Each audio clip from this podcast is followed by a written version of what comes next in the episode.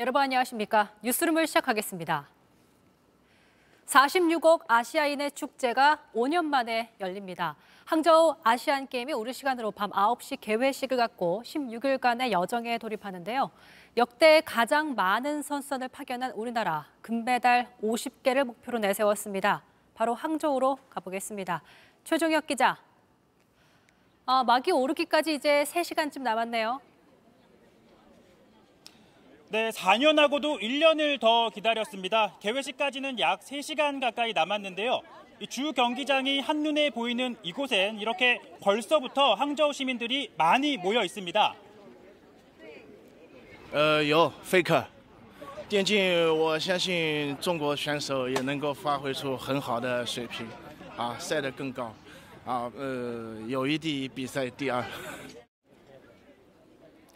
가장 앞에 나설 우리 선수단의 얼굴도 정해졌죠? 네, 우리나라는 알파벳 순서에 따라 45개 참가국 가운데 16번째로 입장할 것으로 보입니다. 이 대회 4연패에 도전하는 펜싱의 구본길 선수 그리고 수영의 김서영 선수가 이 선수단 가장 앞에서 태극기를 들 예정입니다. 네, 그리고 이번 대회에는 5년 만에 국제 스포츠 무대에 복귀하는 북한이 참가하죠. 우리보다 빠른 일곱 번째로 주 경기장 트랙을 밟을 것으로 보입니다. 지난 대회 단일팀을 이뤄 여자 농구와 카누, 용선 등에서 함께 메달을 합작을 했지만 이번에는 선의의 경쟁을 펼칠 걸로 보입니다. 개회식 행사에 디지털 신기술들이 많이 활용됐다고요? 네, 이 개회식의 꽃은 이 단연 성화 점화일 텐데요. 통상 개최국을 대표하는 스포츠 스타가 마지막 주자를 맡게 되지만 이번엔 디지털 기술로 차별화를 했다고 합니다. 어떤 모습일지 저도 지금 참 궁금한데요. 또, 또 다른 볼거리, 불꽃놀이도 이번에는 3차원 애니메이션과 증강현실을 통해 보여줄 예정이라고 합니다.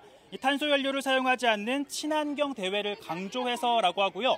다만 변수가 있습니다. 지금은 그쳤지만 오전부터 이곳 항저우에서는 빗방울이 계속 떨어졌습니다. 이 때문에 날씨 변수가 남아 있는데요.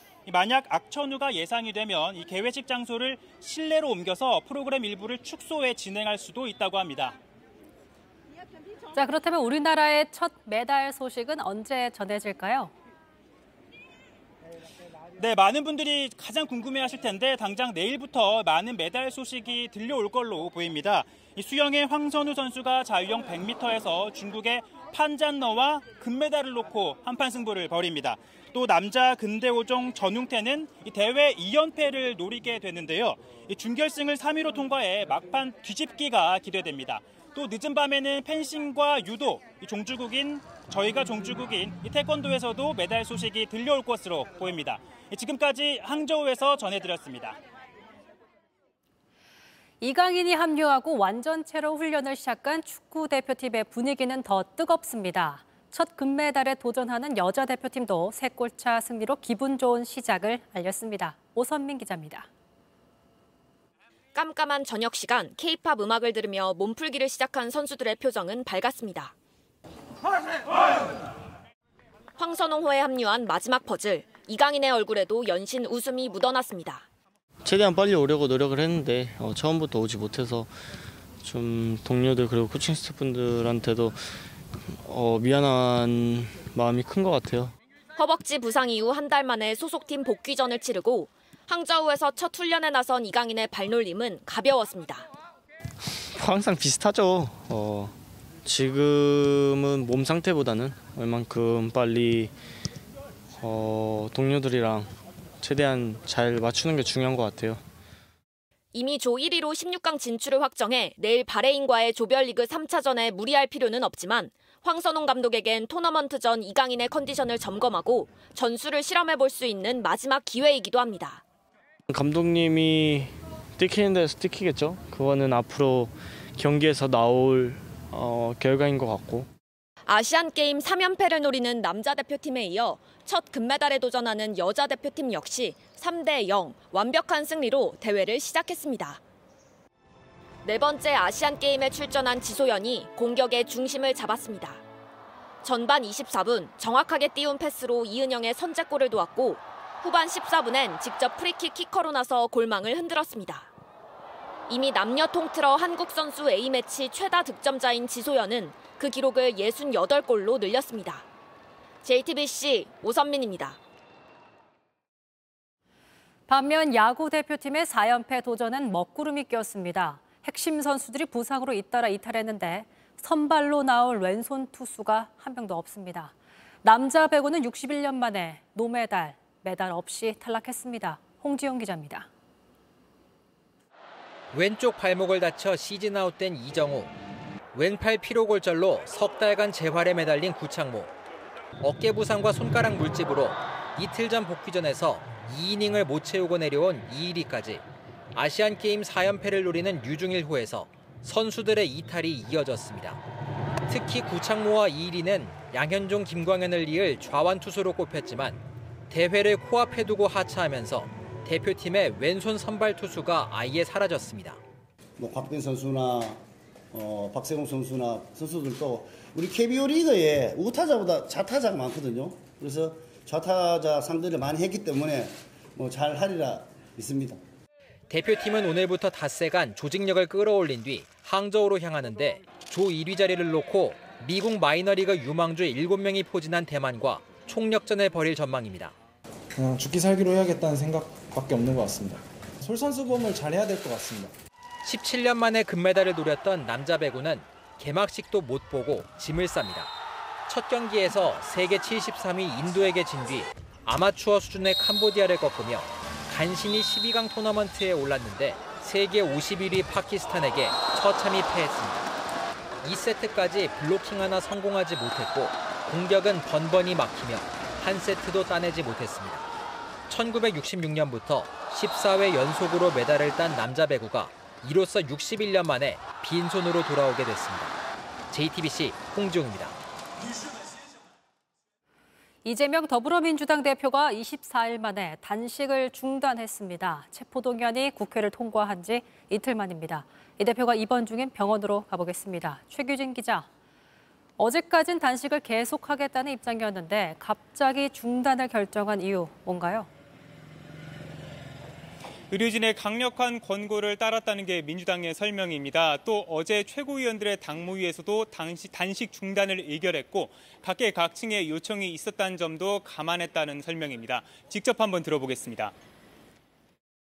더 이상의 단식은 환자의 건강을 심각하게 위해할 수밖에 없다는 것이 의료진의 소견입니다. 오늘부로 단식을 중단하고 본격적인 회복 치료에 들어갑니다.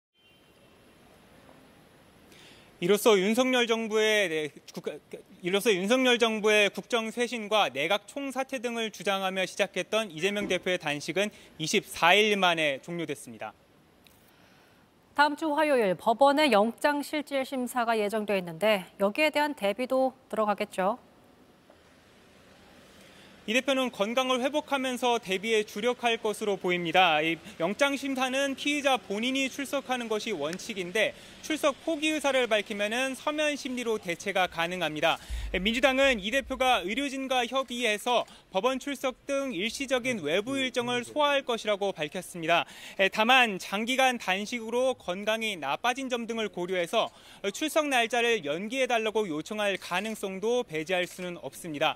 이 대표 측은 당 분간은 계속 입원 치료가 필요하다. 에, 단식 투쟁은 보통 단식 기간 이상을 입원해야 한다며 심사 출석은 결국 이 대표의 건강 회복이 관건이 됐다라고 전했습니다.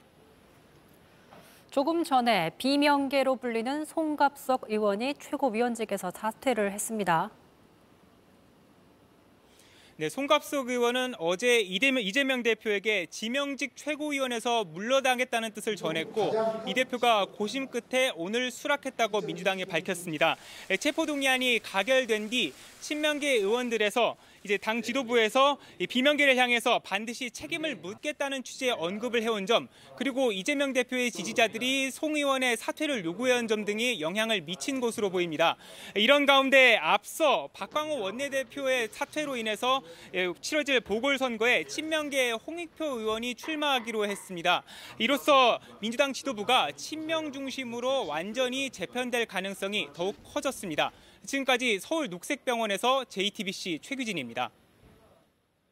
다음 주 화요일 더불어민주당 이재명 대표의 구속영장 발부 여부가 결정됩니다. 검찰은 법원에 구속 필요성을 주장하는 의견서를 제출했고 민주당과 이 대표의 지지 세력은 법원에 낼 탄원서를 모으며 주말에도 각자 만반의 준비를 이어가고 있습니다. 박병현 기자입니다. 검찰은 이재명 대표를 구속 수사해야 한다는 내용의 의견서를 법원에 제출했습니다.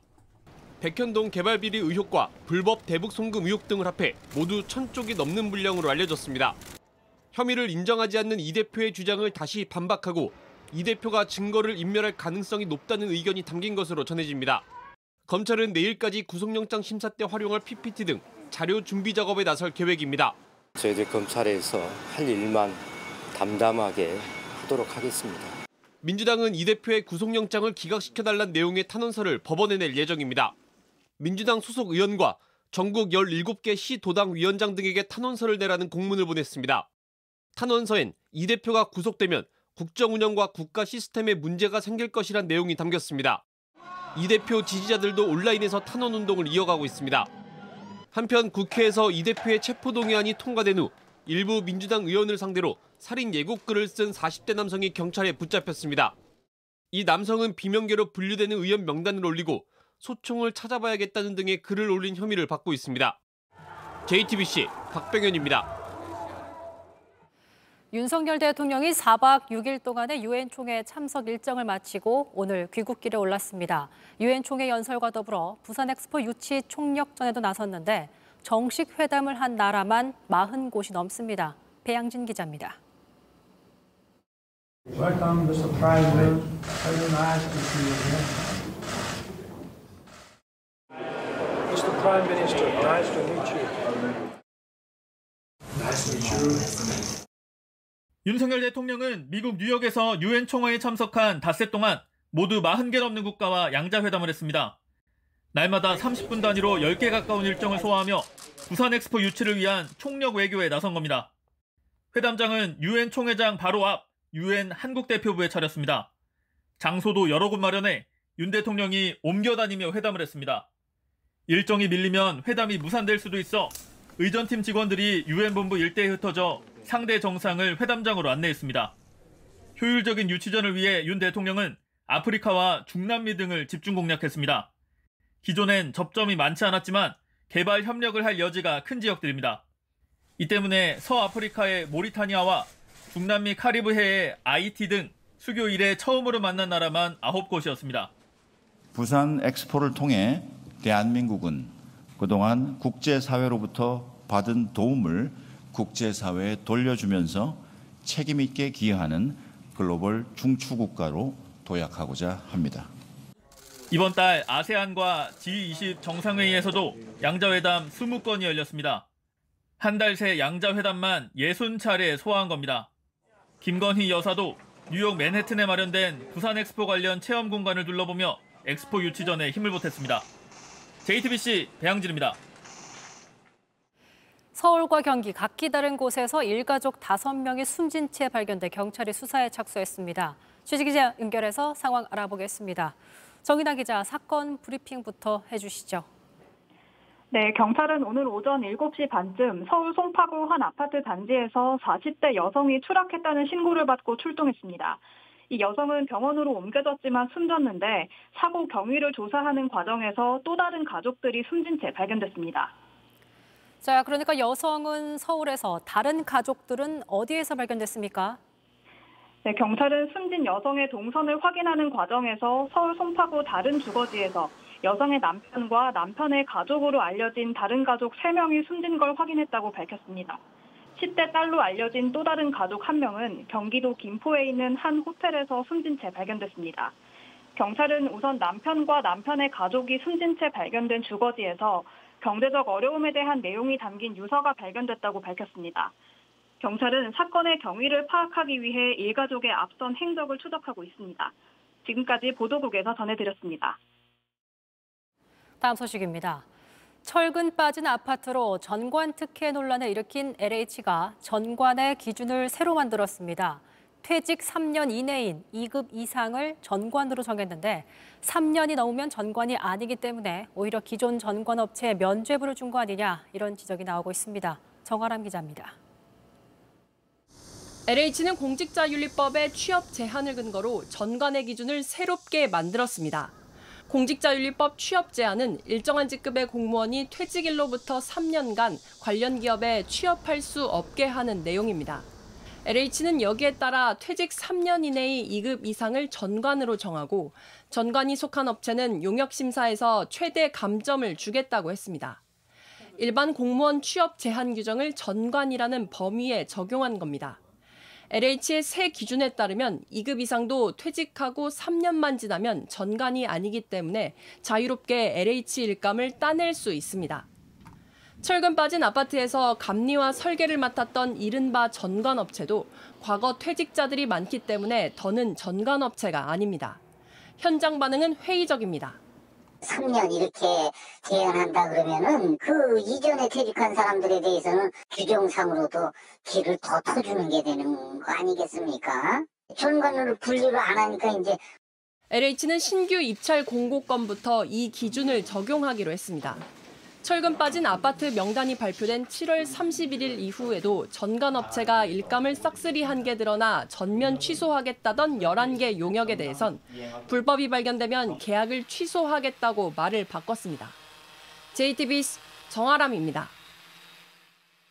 오늘과 내일 경기도 하남에서 열릴 예정이던 K-팝 콘서트가 사흘 전 무대 붕괴 사고로 취소됐습니다. 비바람 속에 무대를 짓던 8명이 다쳤는데요. 지난해 공연이 끝나고 무대를 철거하던 작업자가 떨어져 사망하기도 했습니다. 반복되는 사고 원인 이은진 기자가 취재했습니다. 소방대원들이 어지럽게 흩어진 철제 파이프 사이를 살핍니다. 33m 높이 구조물이 쓰러지며 무대를 설치하던 작업자들을 덮쳤습니다. 8명이 다쳤고 이 중 30대 외국인은 아직 의식을 찾지 못하고 있습니다. 현장 감식을 마친 경찰은 구조물 자체가 부실했다는 중간 결론을 내놨습니다. 무대 시설물은 정말 가설 구조물입니다. 조립 자체가 어, 견고하게 안 된다는 이런 단점을 갖고 공연 뒤 빠르게 해체해야 하는 가설 무대의 특성입니다. 언제든 사고가 날 위험이 있는데 비바람 부는 날 작업을 강행한 게 문제였습니다. 2014년부터 7년 동안 48건의 공연장 산재가 보고됐습니다. 고용보험 가입자가 다친 경우만 집계한 것으로 실제 사고는 더 많을 수 있습니다. 2018년 성악도 박송희 씨가 무대 채색 아르바이트 중 7m 아래 떨어져 숨진 이후 바뀐 공연법이 지난해 7월 시행됐지만 현장에서는 달라진 게 없다는 얘기가 나옵니다. 이제 일하는 거 보면 정말 위험하게 일을 하시거든요. 추락 방지 장치 이런 거 없어요. 그냥 올라가서 작업하고 사고를 지자체와 문체부에 사후 보고하도록 하는 게 전부기 때문입니다. 워낙 이제 공연들은 많은데 뭔가 제대로 훈련받은 분들은 없고 설치는 많이 해야 되는데 그러니까 사람들이 느슨해지고 코로나가 끝나고 공연이 다시 늘어나며 사고 위험은 더 커지고 있습니다. JTBC 이은진입니다. 전국이 맑고 선선한 가을바람이 불어 외출하기 정말 좋은 날씨였습니다. 한강공원은 나들이 나온 시민들로 북적였고 국기원에선 외국인들의 태권도 솜씨를 뽐냈습니다. 주말 풍경 윤정주 기자가 담아봤습니다. 맑은 하늘에 선선한 바람이 불어옵니다. 아이들은 놀이에 시간 가는 줄 모르고 가을볕을 쬐러 나온 모녀는 간이 의자에 앉아 책을 나눠봅니다. 서울 낮 기온이 17도에서 26도 사이를 기록한 오늘 한강공원은 나들이 나온 시민들로 북적였습니다. 그림자만 있으면 선선하고 날씨도 좋아가지고 좀 밖에서 책을 읽으면 좋겠다. 산책 나온 강아지도 신이 났습니다. 기분이요? 기분 어때요? 좋아 보이긴 해요.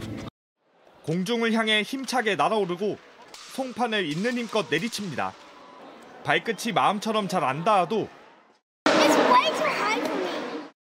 배우는 자세는 진지합니다. I wanted to be ready to fight in case of any danger. 서울 국기원에선 외국인 태권도 경연대회가 열렸습니다. 40개국 800명이 참석해 저마다 실력을 뽐내고 한국 전통 문화도 체험했습니다. I like the red one. My favorite color is red. Definitely bulgogi for me. It was kind of chewy, but it had good taste to it. 기상청은 일요일인 내일도 맑고 선선한 가을 날씨가 이어지는 가운데 큰 일교차에 감기에 걸리지 않도록 주의할 것을 당부했습니다. JTBC 윤정주입니다. 지난 15일 시작된 미국 자동차 노조의 파업이 좀처럼 합의점을 찾지 못하고 있습니다. 임금을 둘러싸고 노사 양측의 입장차가 좁혀지지 않고 있기 때문인데요. 그런 건데 조 바이든 대통령까지 노조를 거들고 나서며 파업이 장기화될 우려가 나오고 있습니다. 로스앤젤레스 홍지은 특파원입니다.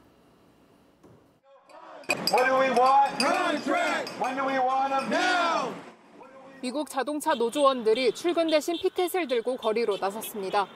파업 일주일간 협상에 진척이 없자 미국 자동차 노조는 파업 확대를 선언했습니다. We will shut down parts distribution until those two companies come to their senses and come to the table with a serious offer. 포드 등 3대 자동차 제조업체 공장에서 벌여오던 파업을 20개 주 38개 부품 공급센터로 확대하겠다고 선언했습니다. 핵심 쟁점은 임금입니다. 노조는 4년간 36% 임금 인상과 전기차 전환에 따른 고용 보장을 요구하고 있습니다. We need to make more money because of the economy itself. You know, everything keep going up, and, and the money we making, people just living check to check. 자동차 업체들은 난색을 표하며 20% 인상안을 최대치로 제시했습니다. 조 바이든 대통령은 피켓 시위에 동참하기 위해 오는 26일 파업 현장을 방문할 예정이라고 밝혔습니다. 이번 파업으로 인한 경제적 피해액은 이미 2조 원을 넘긴 걸로 추산됐습니다. 파업 사태가 장기화할 경우 경제 전반에 미치는 영향은 적지 않을 전망입니다. 로스앤젤레스에서 JTBC 홍지은입니다.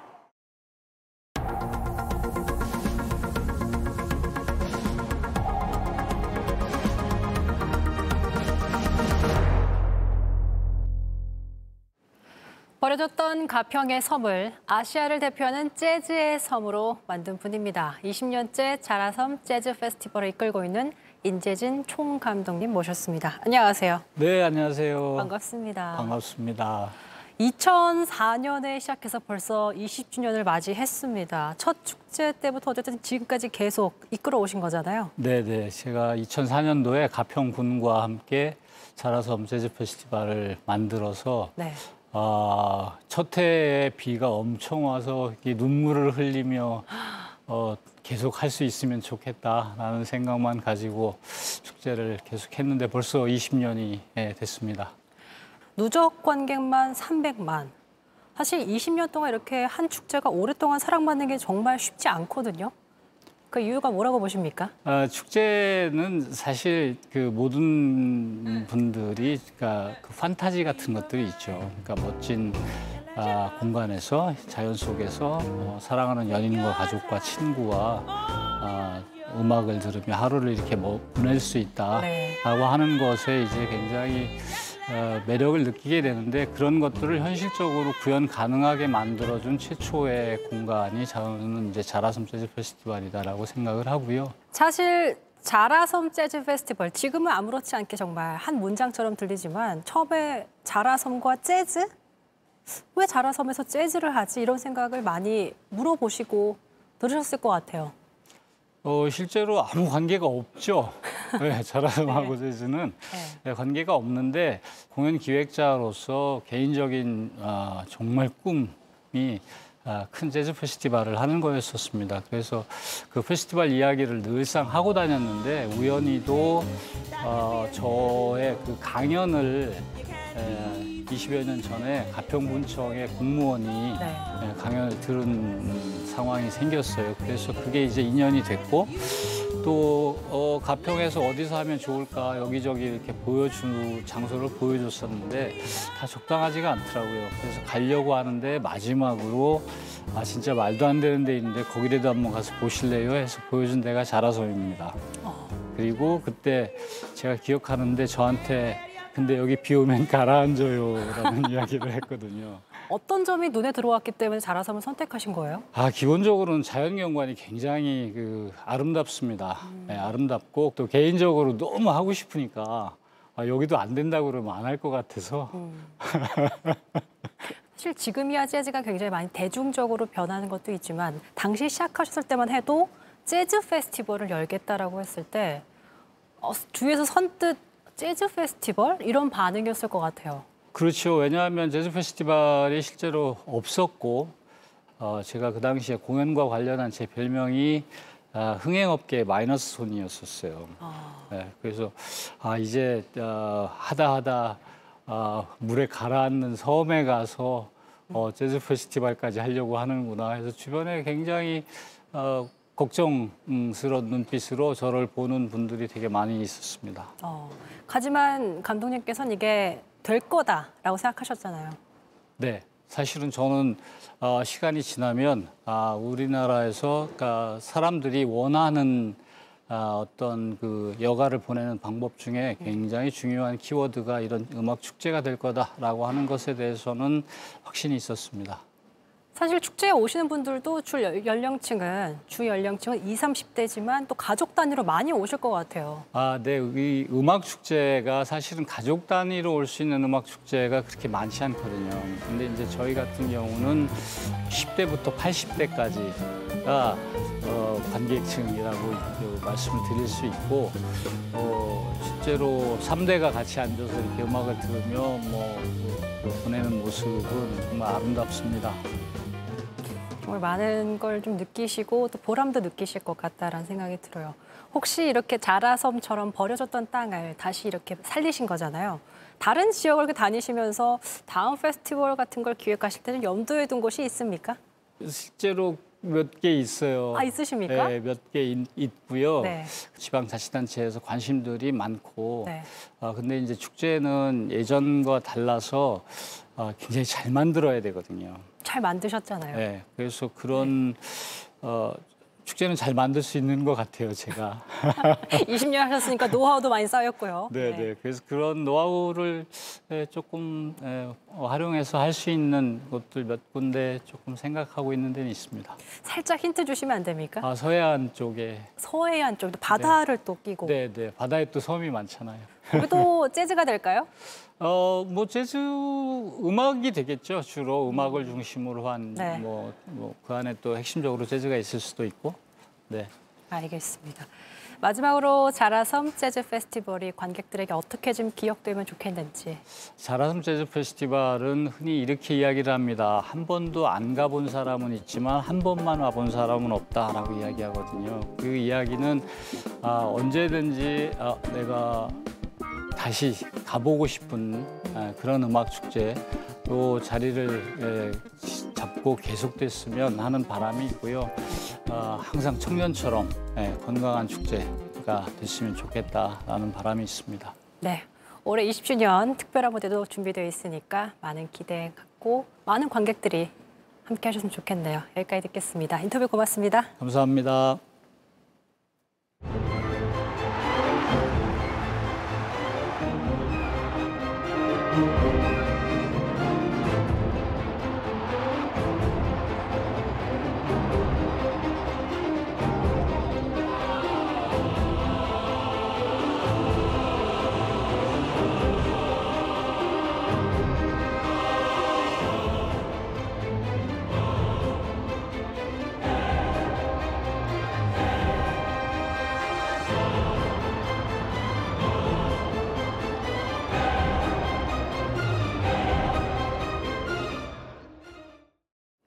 뉴스룸이 준비한 소식은 여기까지입니다. 시청해주신 여러분 고맙습니다.